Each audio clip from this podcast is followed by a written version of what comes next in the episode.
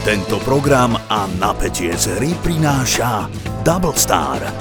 Roztoč to aj ty online a získaj uvítací bonus až 5000 eur a 555 free spinov. www.doublestar.sk Pre hráčov od 18 rokov.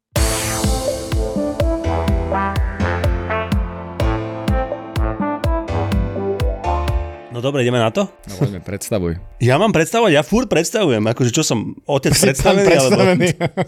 Sestra predstavená.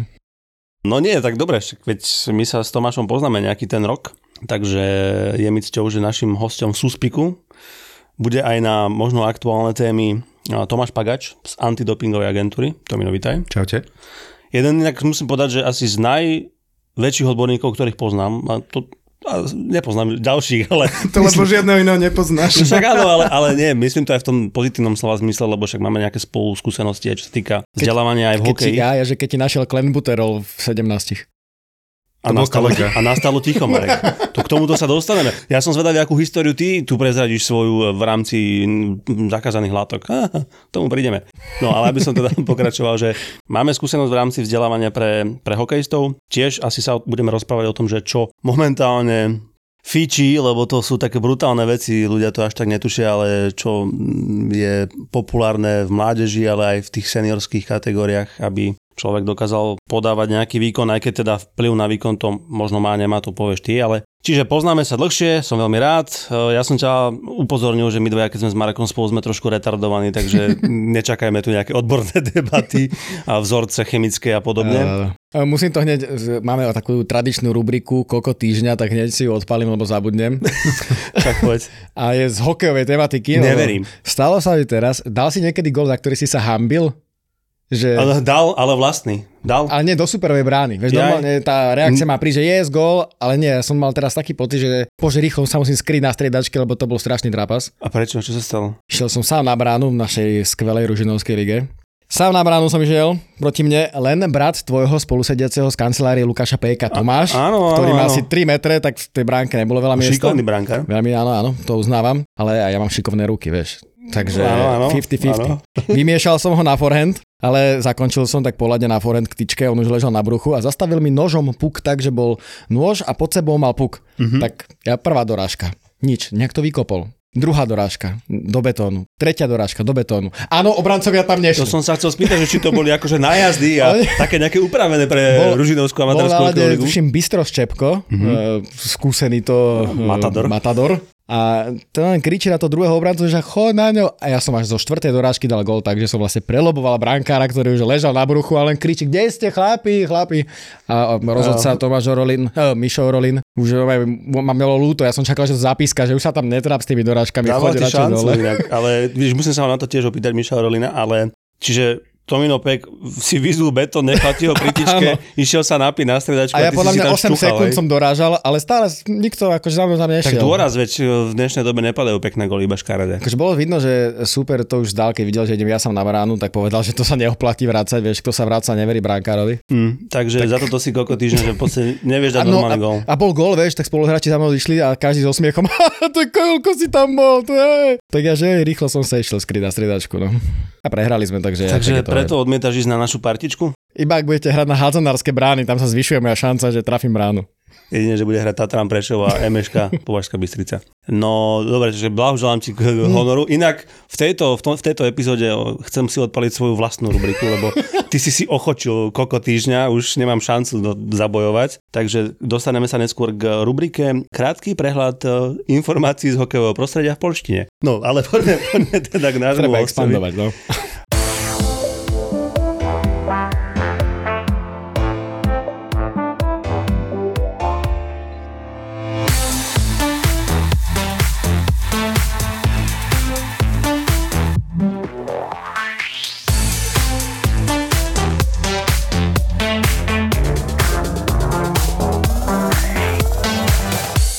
V tých posledných dňoch sa rieši v hokeji to nešťastné video Adama Ružičku z NHL a nejdeme riešiť to video samozrejme, tie konsekvencie nastali. Ja som tiež toho názoru, že Adam by mal mať v tejto situácii pomoc, ale hlavne asi on musí chcieť tú pomoc mať. To je jedno. O čo, alebo kam smerujem je, že vie nejaká takáto látka, bavme sa na rovinu, že povedzme kokain, pomôcť športovcovi k lepšiemu výkonu? Je to akože z pohľadu športového výkonu nejaký benefit, alebo je to skôr nejaký rozmar, alebo ako to vidíš, alebo ako to je? Kokain ako taký je stimulačná droga. Takže nie je to droga, ktorá by ti vytvorila neviem aké halucinácie alebo nejaké extra príjemné stavy, jednoducho ťa to nabudí. Neviem si predstaviť, že by si niekto dával v dnešnej dobe kokain na podporu športového výkonu a možno asi 99,9% to už je úplne s iným zámerom, nejaká možno zábava na diskotéke a tancovanie do rána, a, ale že by si niekto šňupol kokain pred hokejovým zápasom, to mi príde v dnešnej dobe úplne absurdné.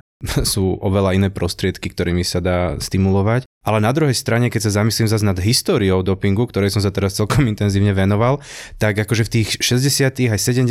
rokoch všelijaké koktejly kokainu, alkoholu a tak, to, to, boli, to sa volalo, že alkoholové balóny a to bol, to bol kokain, to kokain s vodkou. No tak 30 rokov dozadu na Tour de France to celkom áno, fičalo, vieš, yes. že jaký onťak, Však to vieš. bolo aj vo Fantoci, nie? Bomba. To keď išiel na, na tých cyklistických pretekoch a tam bol kokain, heroín, Marianka Pepř. Prepač, no. Áno, je s vami sranda, to musím uznať.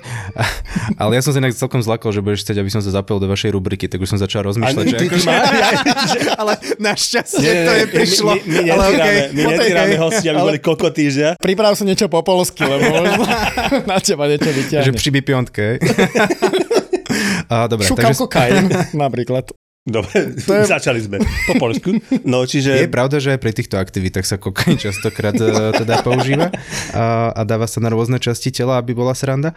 Ale teda späť k tvojej otázke, nemyslím si, že by... Áno, nemyslím si, že by si niekto dával kokain na, s cieľom zlepšiť športový výkon. Je síce pravda, že tých kokainových prípadov je celkom dosť, čo sa týka antidopingu, ale teda všetky prípady boli väčšinou odôvodnené naozaj tým nešportovým uh, užívaním. Ja si osobne pamätám z tenisu Martinu Hingis niekoľko rokov dozadu, že mala za to dištanc a neviem si ani predstaviť, že pri tom, ako je postavený športový výkon v dnešnej dobe, aký je tam veľký dôraz na, na fokus, na orientáciu a na všetko aj v tom hokeji, hej, že jednoducho ten kokain by ti ten gol prosto nestrelil. Mhm, OK.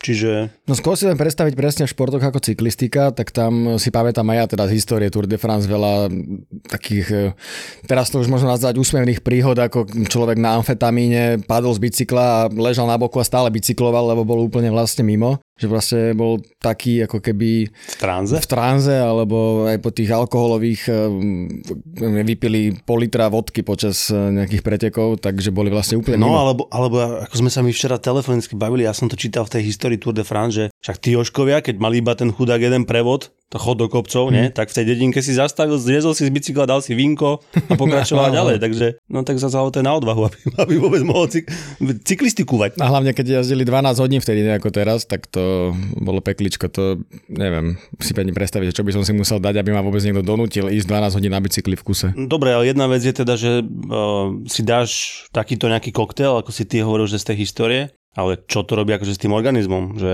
čo, čo, aký to môže mať vplyv? Neviem, že dlhodobo, ale aj krátkodobo, ja neviem. Že... Myslíš, že ten kokain konkrétne? No, alebo aj celkovo, že také ten, tie, tie mixy, čo si ty spomínal, že tie, ako sa to volalo, ten pekný drink? Alkoholová... Bomba? Balón. Balón. Balón, balón. No takže aký to môže mať vplyv na, na ten organizmus? Aj tak, ten kokain, aj, aj hoci čo iné. Tak z dlhodobého hľadiska všeobecne kombinácia alkohola a nejaký stimulant, čo je teda kokain rozhodne je, ale môžeme si za tým predstaviť aj jednoduchšiu formu, čo je energetický nápoj tak jednoducho ti to odvalí srdce v nejakom bode. Keď máš šťastie, to vydržíš dlhšie, keď nemáš šťastie, to vydržíš menej, keď máš, ja neviem, od 15 do 20 rokov, to telo je ešte celkom teda na vzostupe, ale už potom ideme trošku z kopca. Takže um, to prestimulovanie srdca je veľké riziko v dnešnej dobe.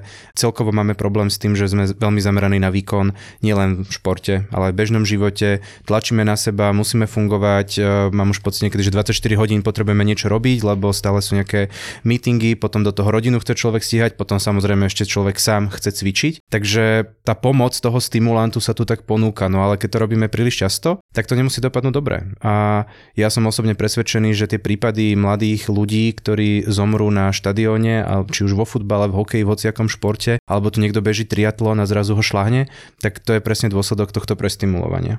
ak sa pozrieme na to, že prečo tí hráči teda kokain užívajú, ty si spomenul uh, Martinu Hingisovu, ale Evgeni Kuznecov bol napríklad uh, taký z ostatných rokov prípad, kde tu na domácich majstrovstvách mal pozitívny nález, nemohol 4 roky reprezentovať. A viete, teda... kto ho testoval?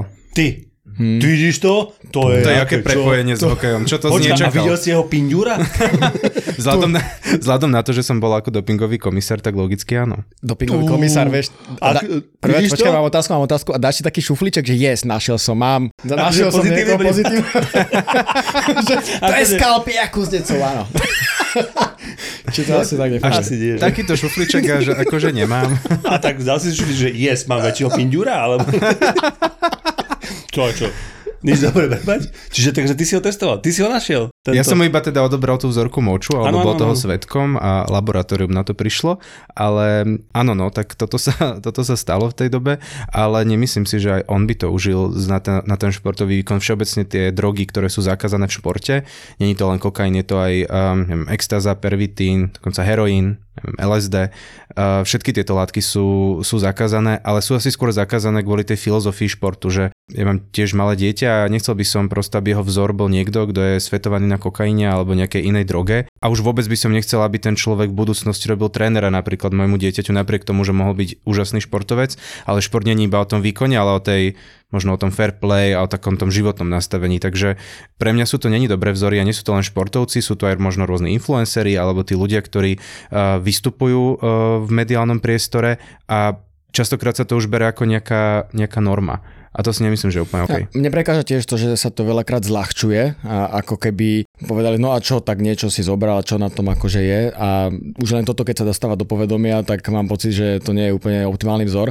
Ešte druhá vec, v podstate Kuznecov mohol v NHL hrať úplne bez problémov, nemohol len reprezentovať, čo tiež si myslím, že za týchto okolností to nie je úplne nejaké dobré pravidlo, že keď niekde mu nájdeme doping a v nejakej lige ťa pustia hrať úplne bez problémov, tak je to asi také zvláštne. Vieš, prečo to není OK, že si zober, že vo vašich robotách keď spravíš nejaký prúser, tak si možno skončil. Stačí, keď dáš možno nejaký neadekvátny post na sociálnu sieť, ktoré môže byť, čo viem, rasistické, alebo hociaký post, ktorý nie je vhodný, tak môžeš dostať výpoveď.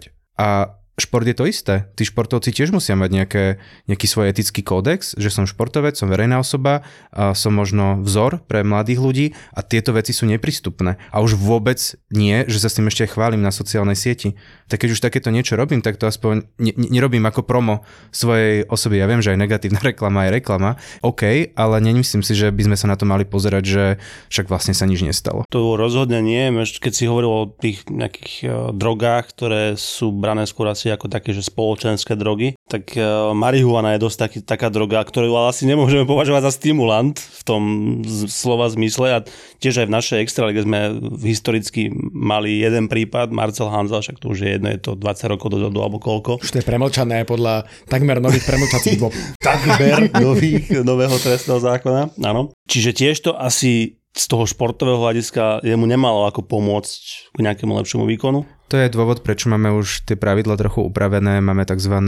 substances of abuse, ešte som nenašiel dobrý slovenský ekvivalent, ale sú to teda nejaké zneužívané látky a patria tam práve marihuana, kokain, extáza, čiže látky, ktoré sa naozaj budú skôr užívať v tom spoločenskom kontexte alebo v tom bežnom živote, ako v, tom, v, tom, v tej sfére zlepšenia športového výkonu a sú už za to teraz aj iné sankcie. Čiže ak sa nepreukáže, že ten športovec to užil zámerne za cieľom zlepšiť ten športový výkon, tak má za to trojmesačný dištanc, čo není až taká katastrofa. A plus, keby sa rozhodol, že chce pomoc a že chce absolvovať nejaký rehab program, tak eh, vtedy sa mu to zniží, myslím, že iba na mesiac, ak si dobre pamätám. Takže podľa mňa je tu skôr tá snaha tým športovcom pomáhať, možno aj z nejakej závislosti.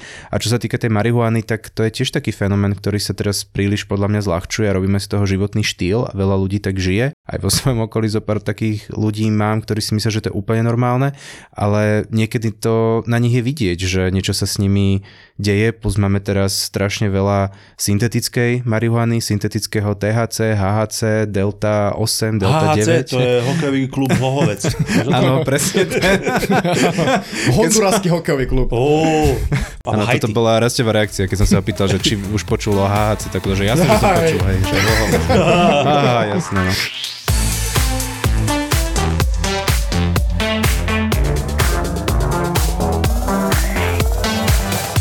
tu asi teda narážame aj na tú dostupnosť toho celého, nie? že ako sa vôbec k tomu Bavme sa, že o mládeži, hej, alebo tak dospelý človek už je zodpovedný viac menej za to všetko, ale tak mladí ľudia sú veľmi ovplyvniteľní tými vzormi v úvodzovkách niekedy, že ale ako sa k tomu môžu nedostať, že je to tak jednoduché sa k týmto látkam dostať? Je to veľmi jednoduché, hlavne to HHC je teda istá forma THC, čo je teda tá aktívna zložka v marihuane a tá je momentálne na Slovensku mimo trestného zákona alebo mimo toho zoznamu omamno psychotropných alebo akých látok. Či si to aktuálne teda zakázali, tí už sa teda trošku hecli, ale u nás je to úplne legálne, takže u nás si to kúpiš v automate alebo si to objednáš cez e-shop, môžeš uh, to si dávať buď do vejpu, alebo čo je prúser, že to HHC alebo tieto nov, novinky, uh, marihuanové to nazvem, sa dávajú do tzv. edibles, čo sú rôzne cukrovinky, gumoví medvedíci, lízatka, uh, prosto barčo, hej, že kedy si to bol možno nejaký marihuanový koláčik, ktorý sa teda upiekol,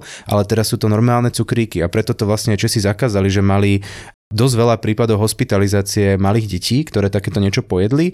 Pravdepodobne si to našli od rodičov, si myslím teda, že dúfam teda, že to nikto vedome nedával svojim deťom, aby sa lepšie vyspali alebo čo. Ale toto je to riziko, hej, že ten dospelý človek má ešte samozrejme nejakú svoju kapacitu niečo zvládnuť, ale keď sa k tomu začnú dostávať deti ešte aj vo forme sladkosti, tak to je potom prúser. Celé detstvo mi hovorili, že gumoví medvedí sú perfektní, perfektné náklady. No. Mm-hmm. Mm-hmm. Tak mm-hmm. aj inde. Aj, aha, ale, ale celkovo dobre, od tohto, tak mňa udivuje to, že ako ľudia vôbec sú schopní si také niečo zaobstarať. Ono to musí byť nastavenie toho človeka. Napríklad ja sa strašne uh, bojím a úplne to na mne vidno, keď robím niečo nekalé. Ja už keď som bol na strednej škole a som opísal niečo z ťaháku, tak ja som sa celý opotil. To proste všetci museli vedieť, že ja nejako, nejakým Asi sa prihlásil, ja neopisujem. Podvádzam. Ja neopisujem. Niekto opisuje, ja!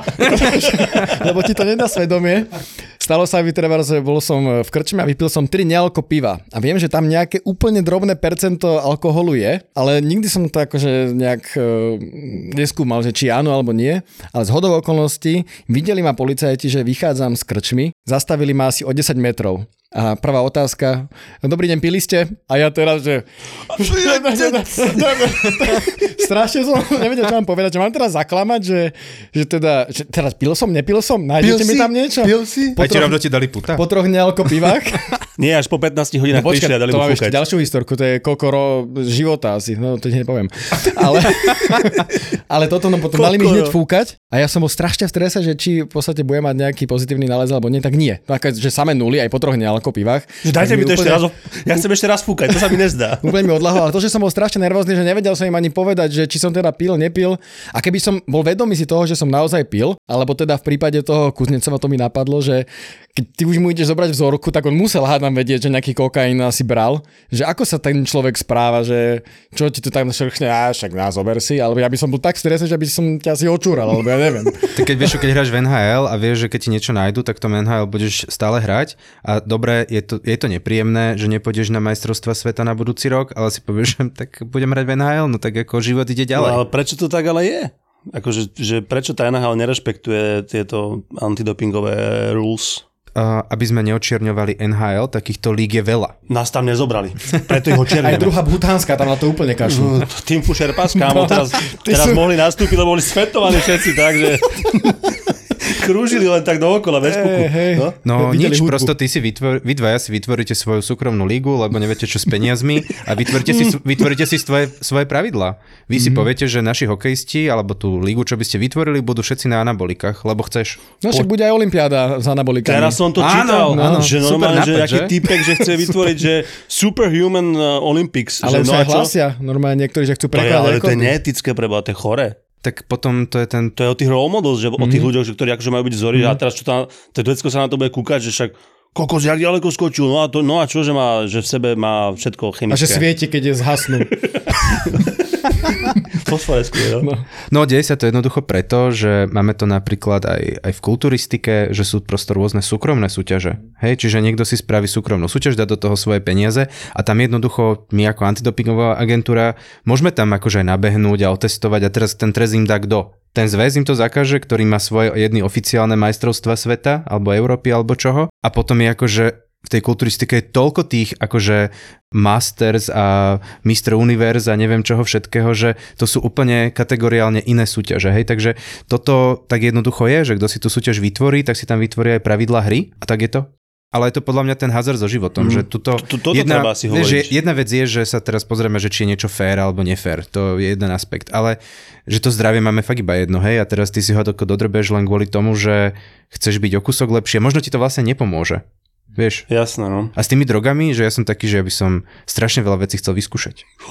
Normálne, že by som chcel zažiť ten pocit, že, že aj ten kokain, že ja tom akože veľakrát rozprávam, ale vôbec netuším, že aký je to stav. Inak, ja, Vieš? ja, chca, ja sa chcem k niečomu priznať. Ty si to už vyskúšal? Nie, ja sa chcem práve že niečomu priznať a vôbec mi to teda nechýba a som s tým absolútne spokojný, ja som viac menej na seba hrdý. Ja nemám žiadnu, že nulovú skúsenosť mám ja s drogami, akože nulovú. Aj z marihuana, však na strednej škole, to akože však netvárme sa, je to asi vždy v nejakej, nejakej dobe. Ale tieto, akože drahé drogy, alebo neviem, také tie, že čo sú pre, pre tých, ktorí akože zarábajú nejaké peniaze, Nemám s tým žiadnu skúsenosť a toto, čo ty hovoríš, presne, ako, ale mňa to neláka, akože zistiť, že čo by to so mnou robilo, len eh, že ja mám jedinú skúsenosť s drogou s alkoholom, Marek, ale tu už máme aj spoločnú, že?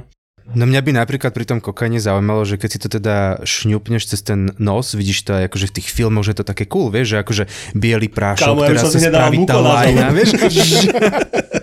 Že do nosa neviem si dať ani robitusin, či čo sa to dáva. Mukonazol. Marek by sa rovno išiel nahlásiť na policiu, podľa mňa vybavené.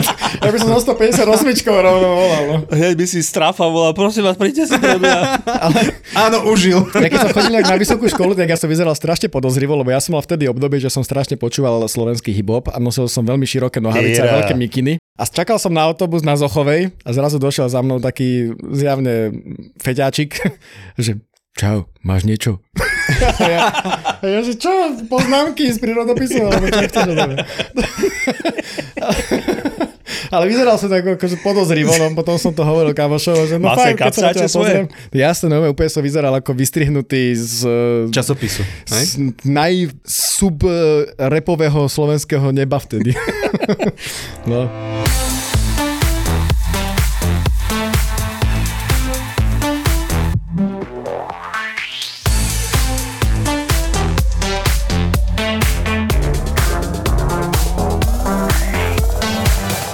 No dobre, čiže bavíme sa tu o tých spoločenských drogách, ale Aha. ty si to už povedal pred chvíľkou, že, že čo je horšie, nie je to ten výkon, alebo to, že ako sa ten človek cíti, ale že čo to teda reálne robí s jeho zdravím. Hej? A tak každý, alebo väčšina ľudí má nejakú ambíciu mať rodinu a tak ďalej, vychovať deti, že toto nikoho, alebo že čo si to neuvedomujú tí ľudia, že, že si možno skrácujú život, alebo teda s najväčšou pravdepodobnosťou skrácujú život takýmito somarinami? Presne si to vystihol, neuvedomujú si to, chyba nám prevencia, vzdelanie, ale nie také, že si spravíme neviem akú protidrogovú výchovu, ale normálne cieľene pracovať na tom, aby si ľudia analyticky vedeli vyhodnotiť rizika toho, čo robia.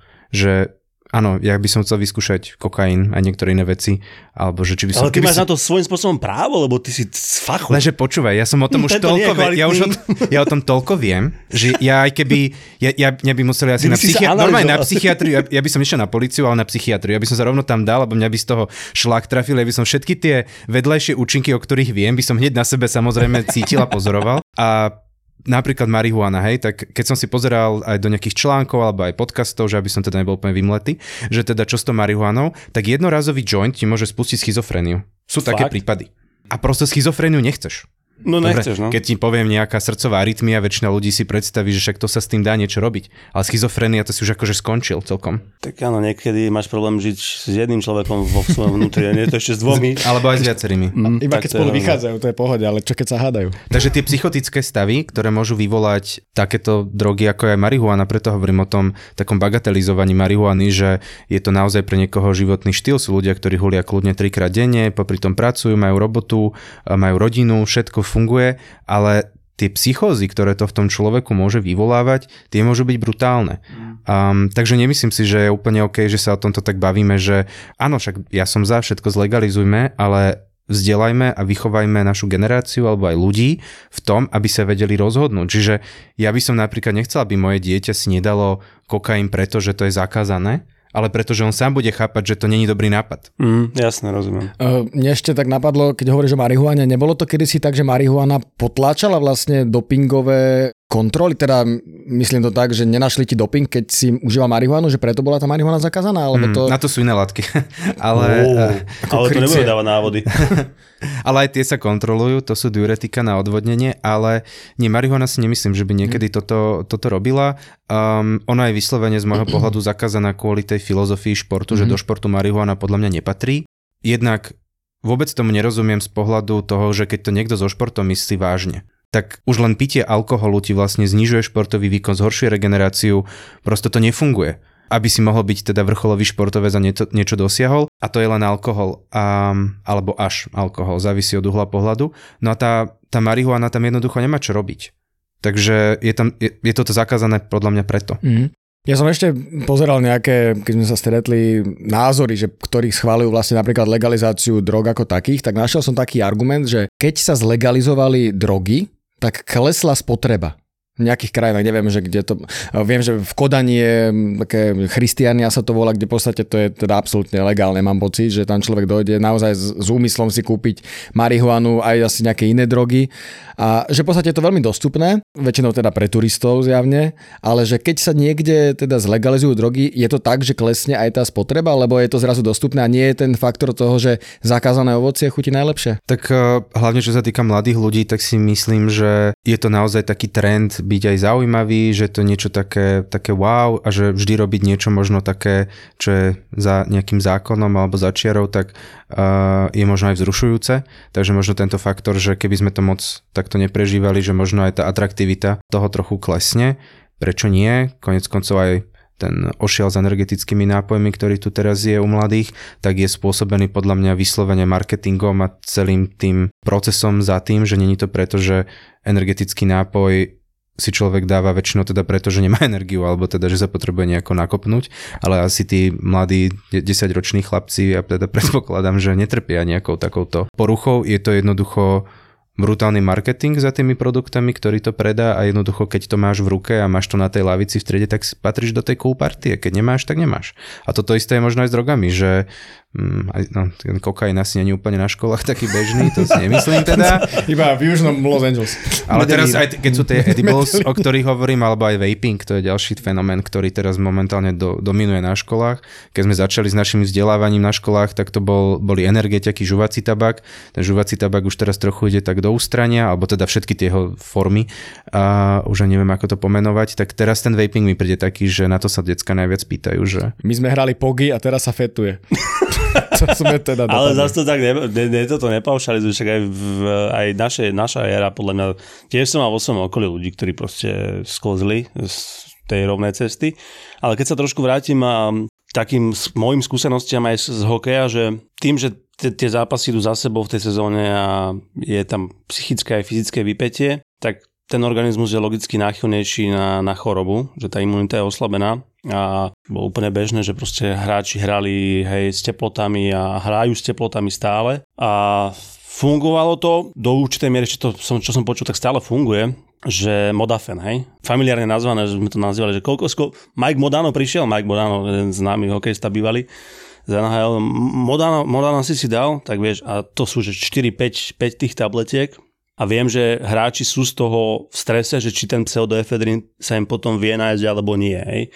Ale to je jedna vec, že strach z toho, že či by im niečo našli. A druhá vec je, že asi tiež ti to nepomáha, keď ty máš tepovku v priemere, ja neviem, 145 za celý zápas teraz beriem, asi v tých úplných stropoch a máš v sebe modafény 4-5, hej, že veľmi správne usudzuješ, nepomôže ti to moc do budúcna. Akože stále hovorím, že tie modafeny ťa akože, keď nemáš úplne že bad luck, že patríš do tej skupiny, ktorú keď si dá aj kávu, tak ideš šlak trafiť, sú aj takí ľudia, ktorí sú veľmi citliví uh, na tieto veci, tak uh, ono to prežiješ len z dlhodobého hľadiska, možno keby si to spravil raz za rok, asi si to tvoje telo nevšimne, lenže ono je to potom také, že ono to spravíš asi viackrát ako raz áno, za rok. samozrejme to Ten už... pseudoefedrín uh, ťa nakopne, to je pravda. Všetci to poznáme, že keď máme tie protichrípkové e, lieky, tak oni ti chrípku neliečia, iba ťa presvedčia, že chrípku nemá, že ty sa vlastne cítiš 8 hodín fajn, alebo 6, podľa toho, ako si na to citlivý, no a potom, keď ti to vyprchá, tak ťa znova odvalí, hej. Mm.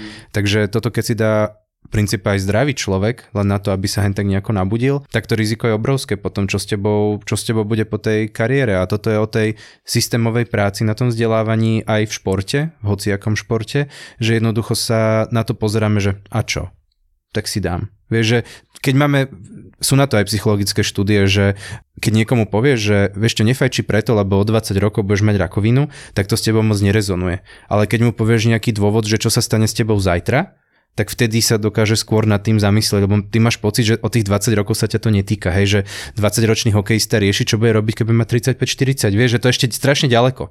To máš úplnú pravdu. V podstate je to, súvisí to do veľkej miery s tým, že ty nechceš vypadnúť z tej zostavy, lebo sú tam ďalší, ktorí by ťa nahradili, sa tam nemusíš nás naspäť vrátiť. A súvisí to teda s prácou, lebo potom, keď logicky nehráš, tak tú prácu nemáš a nehráš a nemáš zmluvu. Preto neuvažujú tí chalani v takýchto intenciách, že, alebo možno aj uvažujú, ale povedia si, no a čo teraz žijem, hej, že tie problémy pravdepodobne teda asi so srdcom, vychádzajúce z týchto doplnkov alebo teda liekov, prídu, alebo môžu prísť neskôr.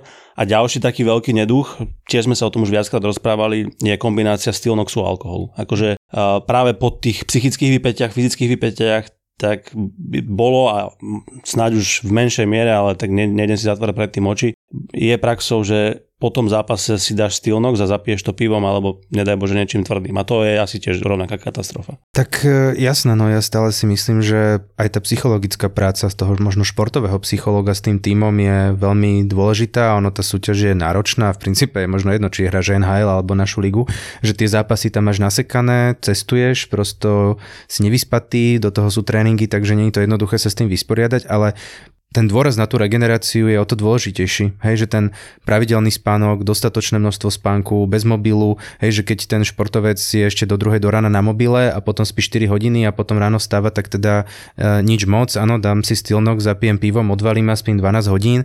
Neviem teda, či sa človek úplne po stylnok sa ráno zobudí taký svieži jak rybička a teraz si povie, že super, uh, idem si dať bombový tréning alebo idem teraz odpaliť zápas. Potom si zase myslím, že sa musíš tiež trošku nakopnúť aspoň nejakým energetiakom, aby si si sa z toho Stilnoxu no, trošku spamätal. A teraz si v takom začarovanom farmaceutickom kruhu, že ty prestaneš vlastne rozhodovať o sebe. Že či vlastne sa ti chce vôbec hrať hokej, baví ťa to, teraz častokrát riešim so športovcami motiváciu. Tu nikto nemá motiváciu. Že čo ťa motivuje? aby si toto robil alebo hento, alebo že keď máme aj nejakých svojich klientov, čo sa týka výživy alebo športu, tak ako, a, namotivuj ma nejako tu každý sa chce namotivovať na niečo, že aj zo pár hokejistov som teda takto mal, že oni normálne nemali motiváciu ísť na tréning. Že ich to, ne, akože ako keby ich to už ani nebavilo. Že to robia možno z nejakej rutiny, povinnosti, všetko už je také, že nikomu sa nič nechce. Hej, tak teraz to vyrieším nejakým modafenom s energetiakom alebo s čím, aby som sa prosto uh, prebral. A v niektorých prípadoch sme prišli na to, že úprava stravy celkom tú motiváciu zlepšila, lebo tak keď ti chýbajú sakaridy, ja by som bez raniak ani, ako ani do auta nesadol. Prosto som typ, ktorý potrebuje mať tak to keby si, som mal ja uplatňovať, tak som ešte teraz mal ženiciak.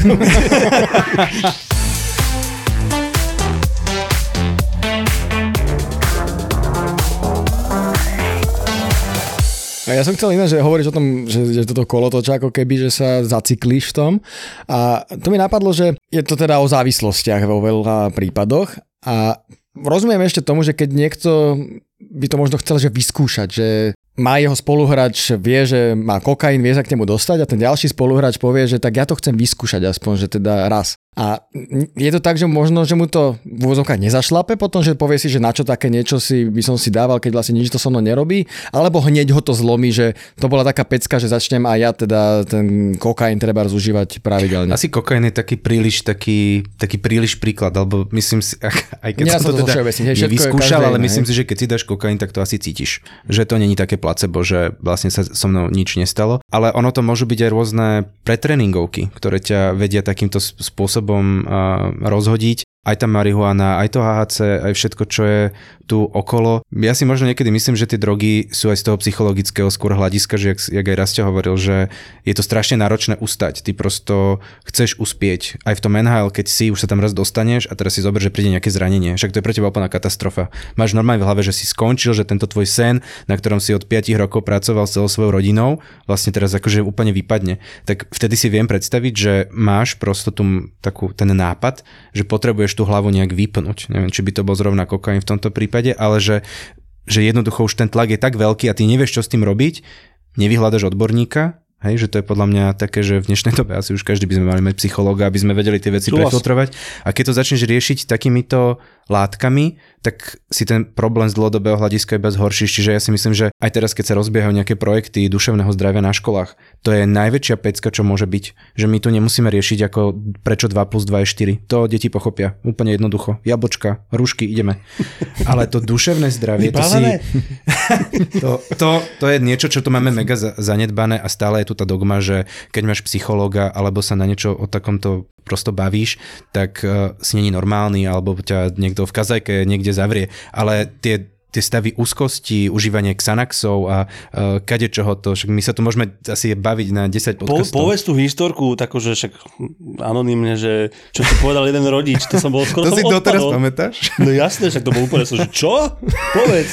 Tak máme diskusie aj s rodičmi teda a Športovcov. športovcov a teda jeden otec sa úplne bez hamby spýtal, že čo si myslím o tom, že svojmu myslím, že mal 12 rokov ten hokejista, že teda on je po tom zápase, to je jedno, či vyhrajú, prehrajú, je prosto nabudený a nevie zaspať, tak on mu dá polku Xanaxu a s malým pivkom.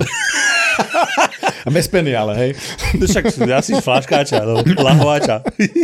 to je strašné, ale Takže to, to som naozaj zamrzol, akože úsmev skončil, lebo som fakt nevedel, že či si robí srandu. Ja som myslel, že si robí možno aj srandu, potom si hovoril, že prečo by to malo byť vtipné, ale on to teda spravil svojmu dieťaťu, že niekedy sme sa zamýšľali aj s kolegami, že prečo sa niektoré veci dejú, ale vo veľa prípadoch potrebujeme edukovať aj samotných rodičov. Lebo tí rodičia tiež nerobia, akože odkiaľ mali deti niektoré energetické nápoje doma z chladničky. Ja sa pýtam za tých detí a oni sú celkom úprimné do istého veku.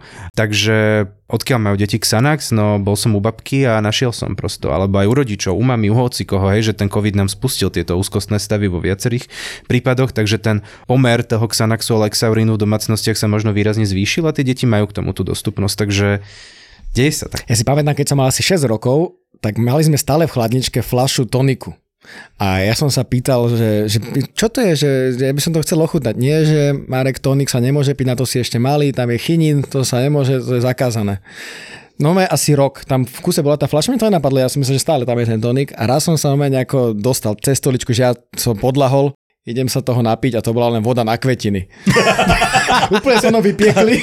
Ale aspoň si vyrastol. Ale no ja som, asi rok som mal v hlave, že ja ten tonik chcem ochutnať, lebo tak je strašne dostupný a povedali mi, že to nemôžem, tak to strašne ma to vlastne vtedy motivovalo, že to je vlastne tá vec, že to som hovoril, že to zakázané ovocie chutí ako keby najviac, že keď e, aj to, že možno to niekto to vyskúša, že dostal sa k tomu, že zrazu má kokain, dá si ho, ale že či mu to hneď spôsobí závislosť, alebo, ne, alebo že hneď pocíti nejaký efekt. To som možno ešte na, narazím na to, že eh, hovoril si, že nemajú tú motiváciu ísť na tréning niekedy. Ono to je možno spôsobené tým, že nemáš motiváciu preto, lebo nevidíš po tom prvom, alebo tom jednom tréningu nejaký efekt, nejakú zmenu. Možno ťa len bolí telo a niekto to nevie vyhodnotiť, že to bola teda pozitívna motivácia. No a toto, keď sa stane, vidí hneď nejaký efekt, že sa mu to zlepšilo, že dá si nejakú regeneračnú látku, dá si takúto nabudzovaciu vždy to, akože mu zaberie na prvýkrát. Je to tak dané, že vždy to má nejaký efekt. Na každého to pôsobí trochu inak, je to dosť také individuálne a v princípe jak káva. Niekto prosto, keď si dá kávu, tak nespí 2 dní, niekto si dá 10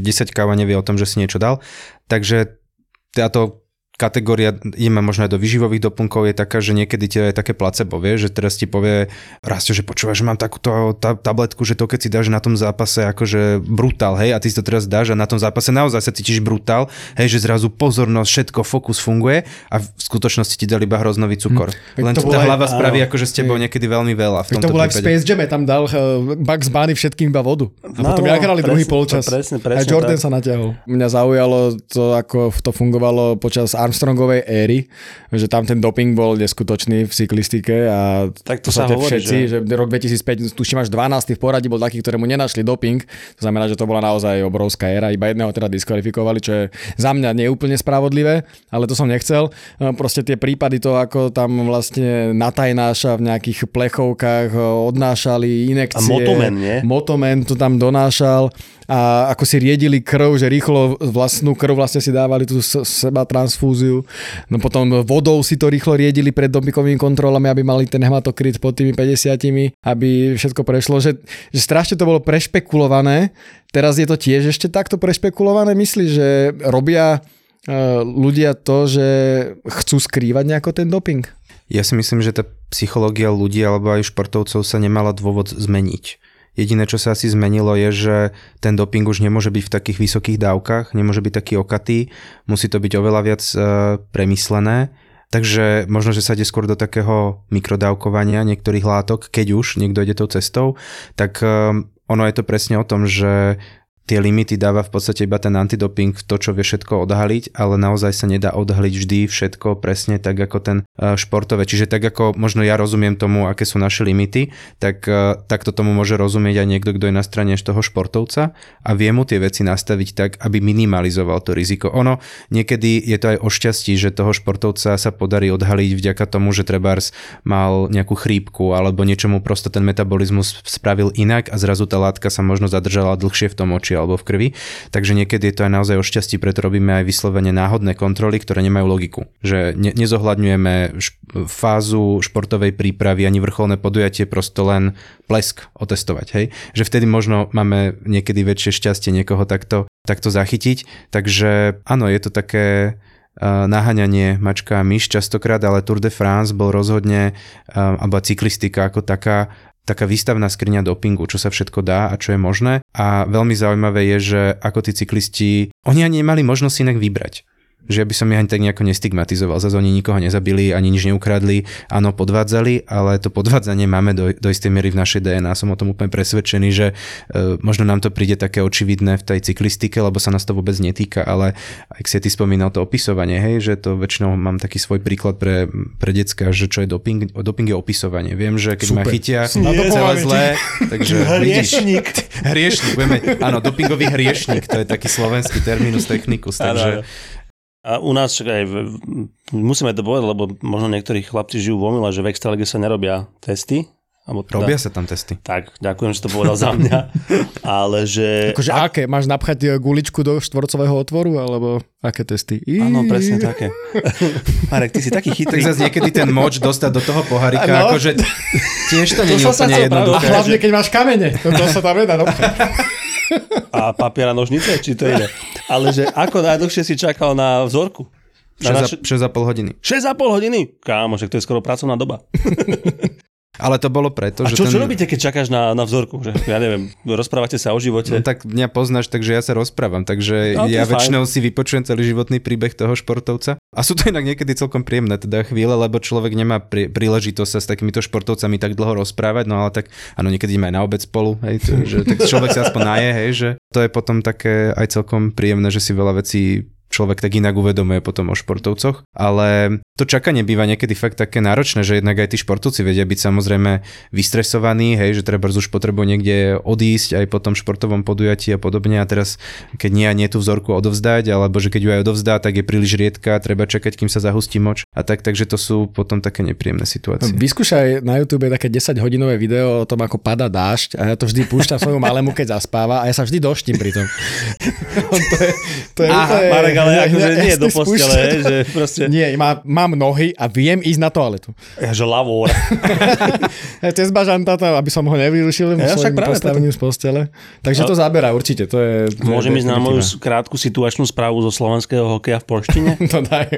Lebo mali sme teraz v týždni stretnutie s rozhodcami a so zástupcami klubov Extraligy aj prvej ligy v Žiline, kde teda sme si štrangali nejaké veci smerom e, k play-off a aj z, z minulosti nejaké, nejaké komunikácie na lade, ktoré boli a neboli. Takže krátka situačná správa zo slovenského hokeja v Polštine.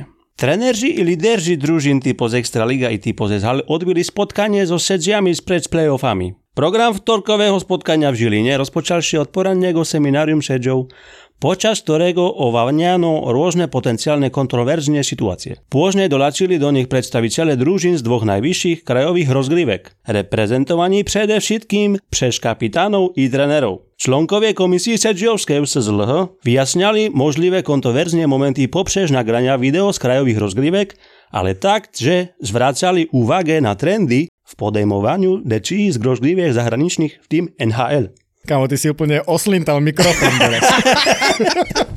Však ale ja som sa tešil z tej polštiny. Ale rozumel som iba NHL a potkan Tomar Šandovi asi, ne? Alebo a Sozoloha. A Sozoloha. Aha, to som nejak vynechal. Takže ďakujem. Bolo to krásne. Vidím, že si dobre, z toho úplne nadšený. Nemáš krovku? Krúvku. No dobre, Joško, Máme čas asi ísť. Nie, práve mi hodníky zapípali, že je čas na pohyb, tak dám si tu 10 klikov a pokračujeme, hej.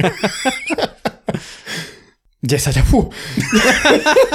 Marek, ale toto nemôžeš nás nechať tu teraz, lebo Tomino nás nepočúva, dúfam, že začne, ale nemôžeš nechať túto epizódu bez tvojho vtipnejšie vtipu, remizuje. Ale to si musím pozrieť, lebo mám No však otvor si teda pripravenú A3 už asi, lebo v knižnici. E, prosím vás, máte nejaké knihy o samovražedných technikách? Že áno, áno, tam v regáli.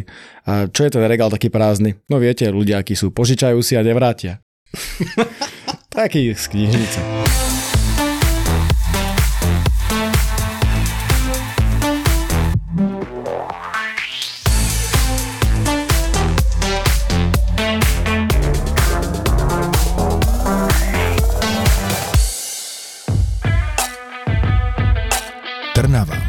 Miluje krimi a preto ZAPO do Trnavy prináša profil zločinu s Kristínou Kevešovou. V piatok 1. marca v Lighthouse klube. A to nie je všetko. Prvý raz si naživo vychutnáte aj najzábavnejšie príbehy našich skvelých veterinárov z podcastu Zveromachry. Zveromachry. Jeden večer, jedno pódium, ale dva silné zážitky. Profil zločinu s Kristínou Kevešovou a Zveromachry. Piatok, 1. marec, Lighthouse Club Trnava. Vstupenky zoženieš na zapotur.sk.